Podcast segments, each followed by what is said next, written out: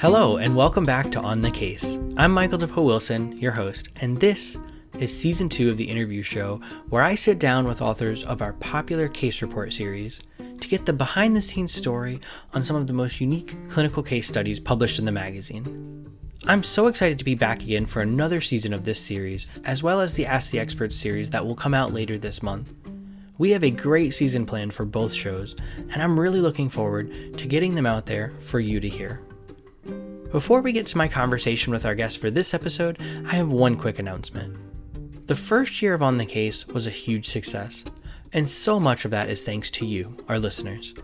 And, to be honest, the team at Anesthesiology News has felt so lucky to have your support. And because of that, we want to do more for you. Basically, we want to make the best show we can for you, so to help us get better at what we do on this podcast, we created a listener survey. You'll find a link to the survey in the episode description. It takes just a few minutes to fill out, and your participation will go a long way in helping us get to know you better, what you like about the show, what you hate about the show, why you listen, and what you would love to hear more of from us and our guests.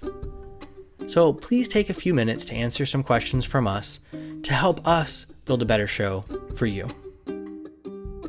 Now, I'm happy to announce our guest for the first episode of Season two of On the Case, Doctor Jane Stewart. Doctor Stewart is the Senior Instructor of Anesthesiology at the Denver Health Medical Center and the Director of Diversity, Equity, and Inclusion in the Department of Anesthesiology at the University of Colorado. She was also the co-author of the review article titled, "Comatose in the P A C U? Remove the Scopolamine Patch," which was published in the twenty twenty-one Anesthesiology News Special Edition. You can also find the full article online, and there's a link to it in the episode description. Now, without further ado, let's get into this episode's case with our guest, Doctor Stewart.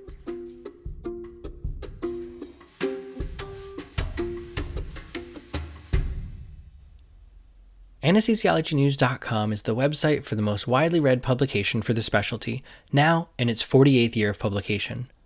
Get access to extensive news coverage of major scientific meetings, feature articles, in-depth clinical reviews written by thought leaders, and all of the Anesthesiology News multimedia audio and video content, such as the Airway On Demand video series. To get access to all of this content and the complete Anesthesiology News archives, visit Anesthesiology News dot com.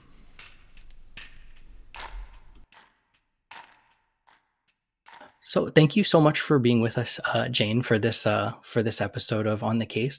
Before we get into your case report, I just wanted to see if you could give us a quick summary uh, on what the topic of this case report is.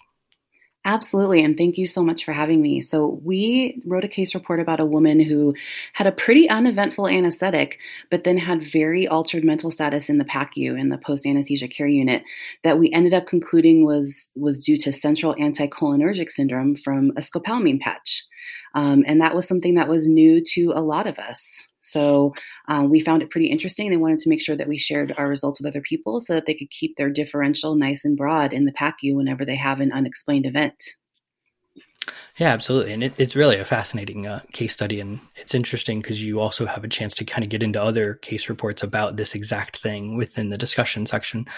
But to just focus on on your case in particular that you were talking about, you know, I think our readers are able to go and read the case report. It's in our um, our special edition that, that came out late last year. Could you kind of just tell us, like, initially when the case presented to you and some of your thoughts as you walked through the case with this patient and, and then started to realize what was going on?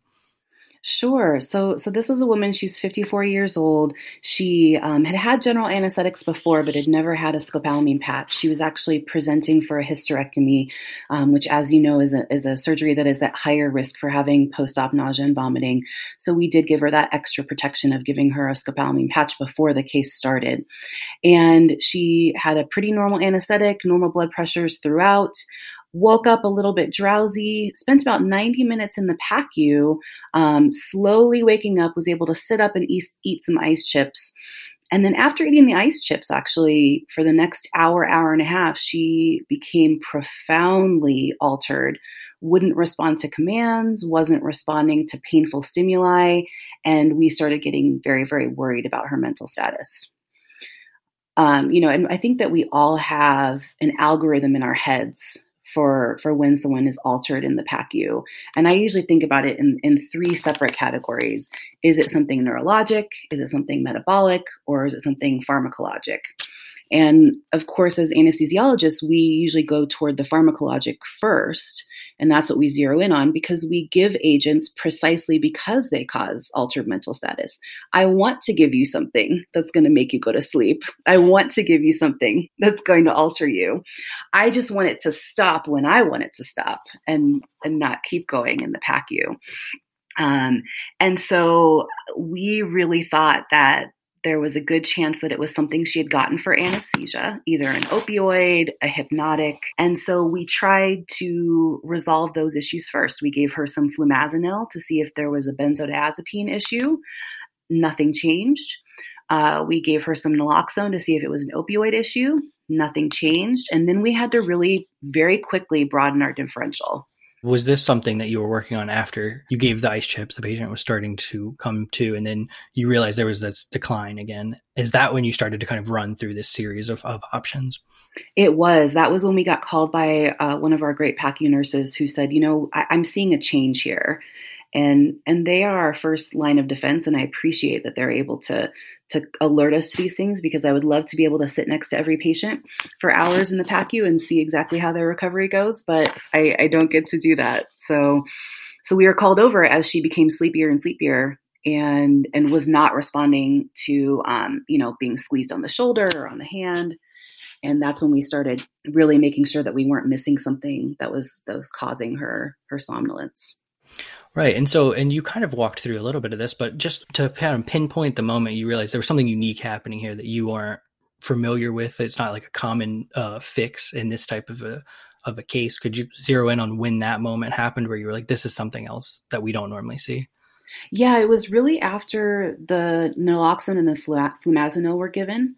I think that benzos and opioids are usually our main targets for altered mental status in the P A C U. And after those were given and we got absolutely no response, especially because even if the opioid is not the main trigger for the altered mental status, it's usually a contributing factor. And so reversing it completely um, by giving naloxone at least gives the patient enough pain that they wake up. And she didn't wake up at all. And so that was when we realized, okay, something else is going on and something more profound is going on. So we need to make sure that we're we're investigating this fully.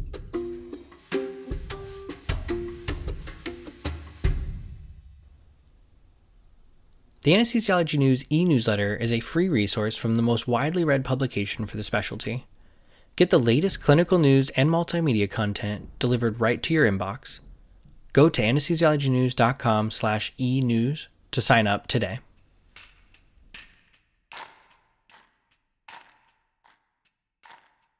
And at that point, had you considered that it could be the patch, or what, where was your next thought at that point? Yeah, so I I, I think that um, one of the difficult things about having a differential is that um, in medical school, they teach you that you go down this list of, of your differential and you do one thing and then the next thing and then the next thing. And in real life, we know that's not what happens. We investigate multiple things at the same time. So at the same time, we kind of went down several different roads. We thought it could be the patch, so we removed the patch. We thought it could be a metabolic issue, so we drew a, a wide rainbow of labs. We drew an A B G. Um, and drew a B M P and a M A G and a F O S.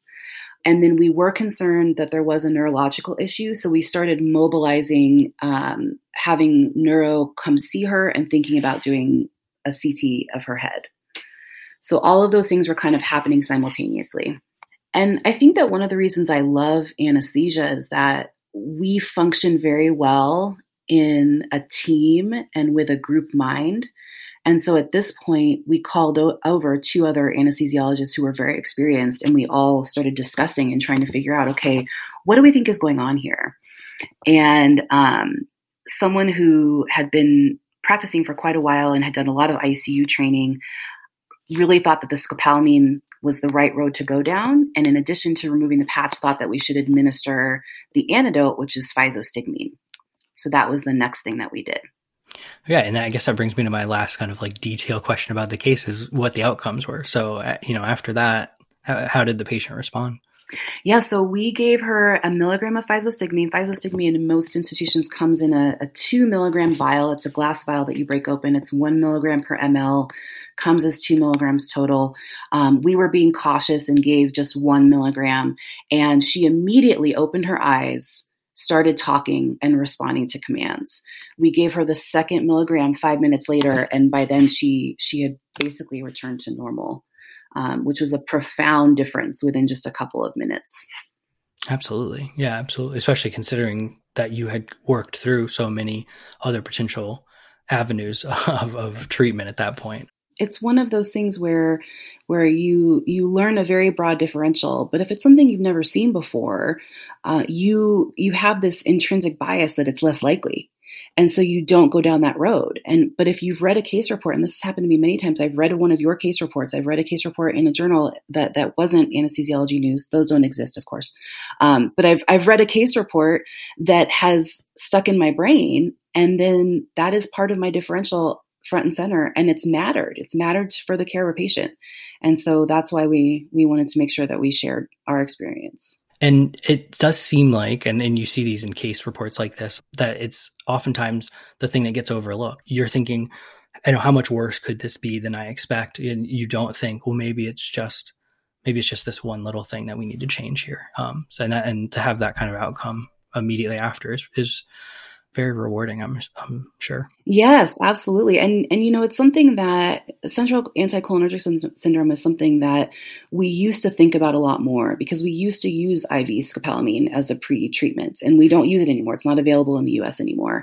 But um, there were some studies that thought that between eight and twelve percent of general anesthetics where I V scopolamine and some other agents that we no longer use were used, and, and, that they resulted in anti central anticholinergic syndrome. But because those agents have gone by the wayside, we don't see it as often. And I think that the newer generations of anesthesiologists don't have central anticholinergic syndrome at the forefront of their mind. And, and then they're not prepared to treat it. And so as anesthesia evolves, our differentials start to evolve, but those rare things still need to be in the back of our heads, you know, and, and it's not without consequences for, for patients. This is a woman who was altered enough that we considered reintubating her, which could have led to a prolonged intubation, could have led to any of the complications that come with intubation, um, can lead to acute lung injury, leads to an unanticipated hospital stay. And while I wish that all of our focus could be on what happens to patients, we also have to think about hospital resources. And and one of the things that we need to think about is, is having an unanticipated intubation, I C U stay, admission really puts a strain on our system, especially right now. So these are important things. And so that kind of gets into the, the next question, uh, sort of just like looking back on the case, um, you know, what, what what were some of the major lessons that you and your team took away from the experience? I, I think the first one was was that we function better as a group, and calling other people in to think about the problem sooner rather than later um, is never a bad idea. We we are not a hive mind where we all think the exact same. We all have different ideas, different experiences, have been trained at different places, which is what makes us great as a team. And so by bringing in a couple of other anesthesiologists as this was happening, we were able to get a lot more ideas much more quickly and resolve the problem a lot more quickly. So I think that that's, that's one of the big things. Um, and that's, that's really why I love anesthesia, because I love working in a team. I love having these discussions. I love brainstorming. And um, and it just makes me excited that we get to take care of patients that way. Um, and I think that next time I will be much faster to reach for the physostigmine. Um, two out of three of us had never given it before. Um, only only one of us had. And so there's always a little bit of trepidation when you're you're administering a drug you've never given before. But it, it's a drug with very few side effects. You know, it has some G I side effects. Um, in very, very rare cases, it can cause arrhythmias. But for the most part, it's pretty safe, and you can re-administer it every five to ten minutes. Yeah, so I would be, um, especially a one milligram dose with with almost no side effects, I that we saw such a profound difference in, I would do that much more quickly next time.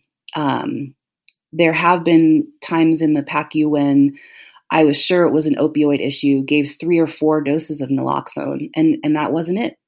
And so I think that I'm, I might be more likely to give one or two doses of naloxone and then try physostigmine if I think that the person has an indication for that.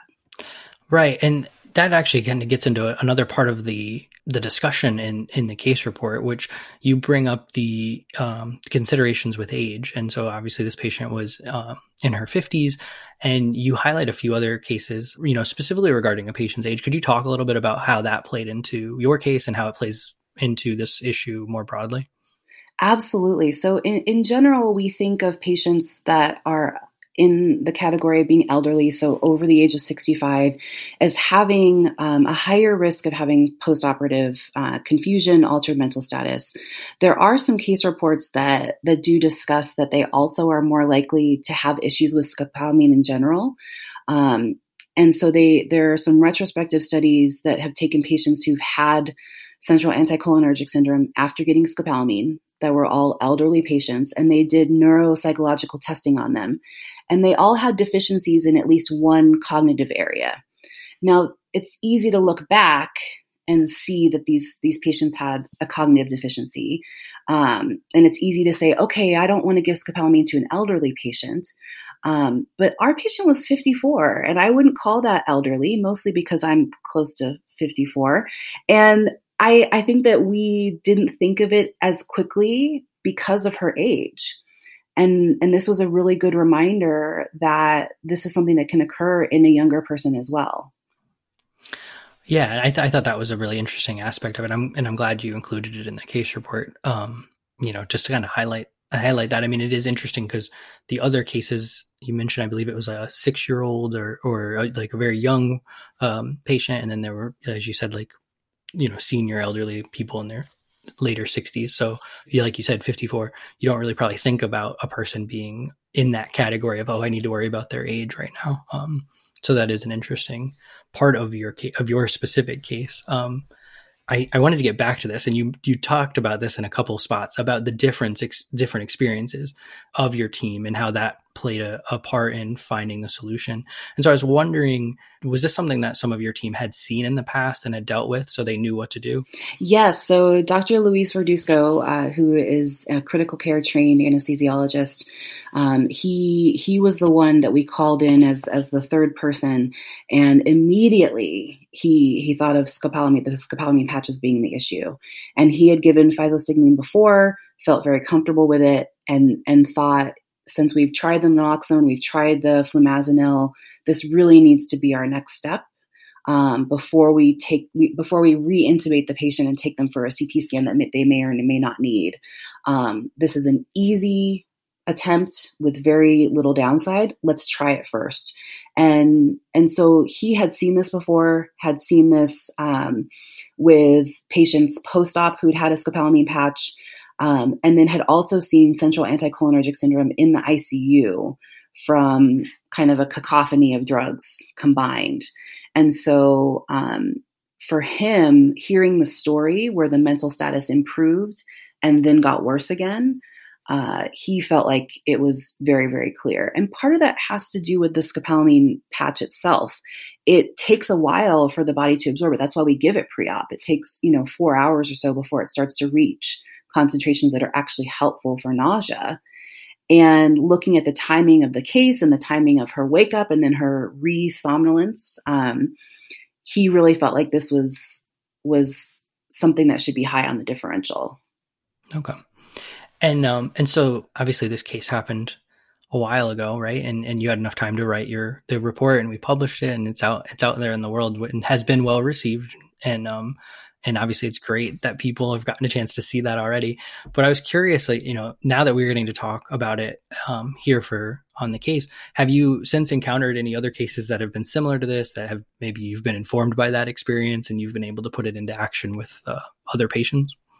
Yes, we we do experience altered mental status and, and kind of a, a delayed emergence in the P A C U, I would say probably once or twice a month. And um, one of those times before I decided to re-intubate the patient and take them down for a C T, I did administer physostigmine. It was not the answer that time. Um, that patient was having a neurological issue and was having a seizure um, that was more of an obstant seizure, so we couldn't couldn't see any physical signs of it.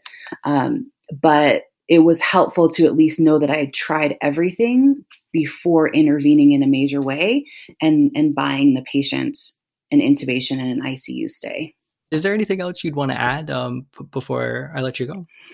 Um, I, I think that one of the things that I really like about this case is that often when we're studying for boards, we're memorizing these esoteric lists of possible reasons that someone can be altered in the P A C U and possible reasons for delayed emergence. And I really encourage people to seek out case reports like this that will make things stick in your memory and, and give you a personal flavor so that when you see something on an exam, this is really for all of the residents out there and everybody who hasn't finished taking their boards, that you can relate to it instead of just memorizing it. Um, and that's what I love about reading case reports is I'm able to then say, oh, I remember that one case where, where the person had this happen and this was the drug they gave. Um, or I remember that episode of Homeland where he, you know, got dosed with organophosphates and they gave him atropine. And, and so for me, that's really, really helpful. And I hope that other people can, can take this and use it the same way and, and have their, their studying be enjoyable and be something that helps to save patients and not just be a list that they memorize. That's a great point. So uh, thank you so much for, for joining us and, uh, and, and getting a chance to go back and kind of review, uh, review this case. Uh, we really appreciate it. Yeah. And thank you so much. I got so many text messages when it came out. People were like, I see your name in Anesthesiology News. You're very famous. And so I felt, felt very famous for a few days. So thank you so much. Thank you so much to Doctor Stewart for being our guest on the first episode of On the Case this year. And thank you to all of you for joining us again. I would like to remind you that if you were listening to Doctor Stewart explain what went into writing this case report, and you are thinking that you too might have a case to submit, please consider doing so. You can go to our website at anesthesiology news dot com slash case submission to submit your case report to us for review. And we really hope that you do. I'd also like to remind you not to forget to take our listener survey. You can find a link to it in the episode description. And finally, if you don't already subscribe to our channel, please do. And if you are already subscribed, then consider sharing us with your friends and colleagues.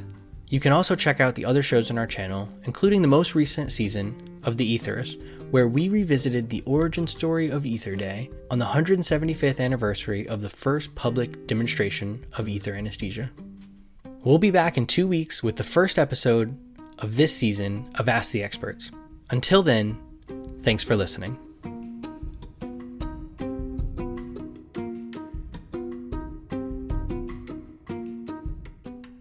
Anesthesiology News Presents On the Case was produced this month by me, Michael DePaul Wilson.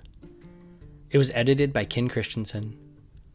Our music comes from Blue Dot Studios. Our editorial director is James Pruden. The rest of the team is Richard Tordo, Justin Kayback, Blake Dennis, Betty Zong, Kristen Janacone, Lucia Scanlon, Kongyi Chung, Sophia Lee, and Sam Steinfeld. And a special thank you to our guest for this episode, Doctor Stewart. On the Case is a project of Anesthesiology News, the most widely read publication for the specialty, and the McMahon Publishing Group.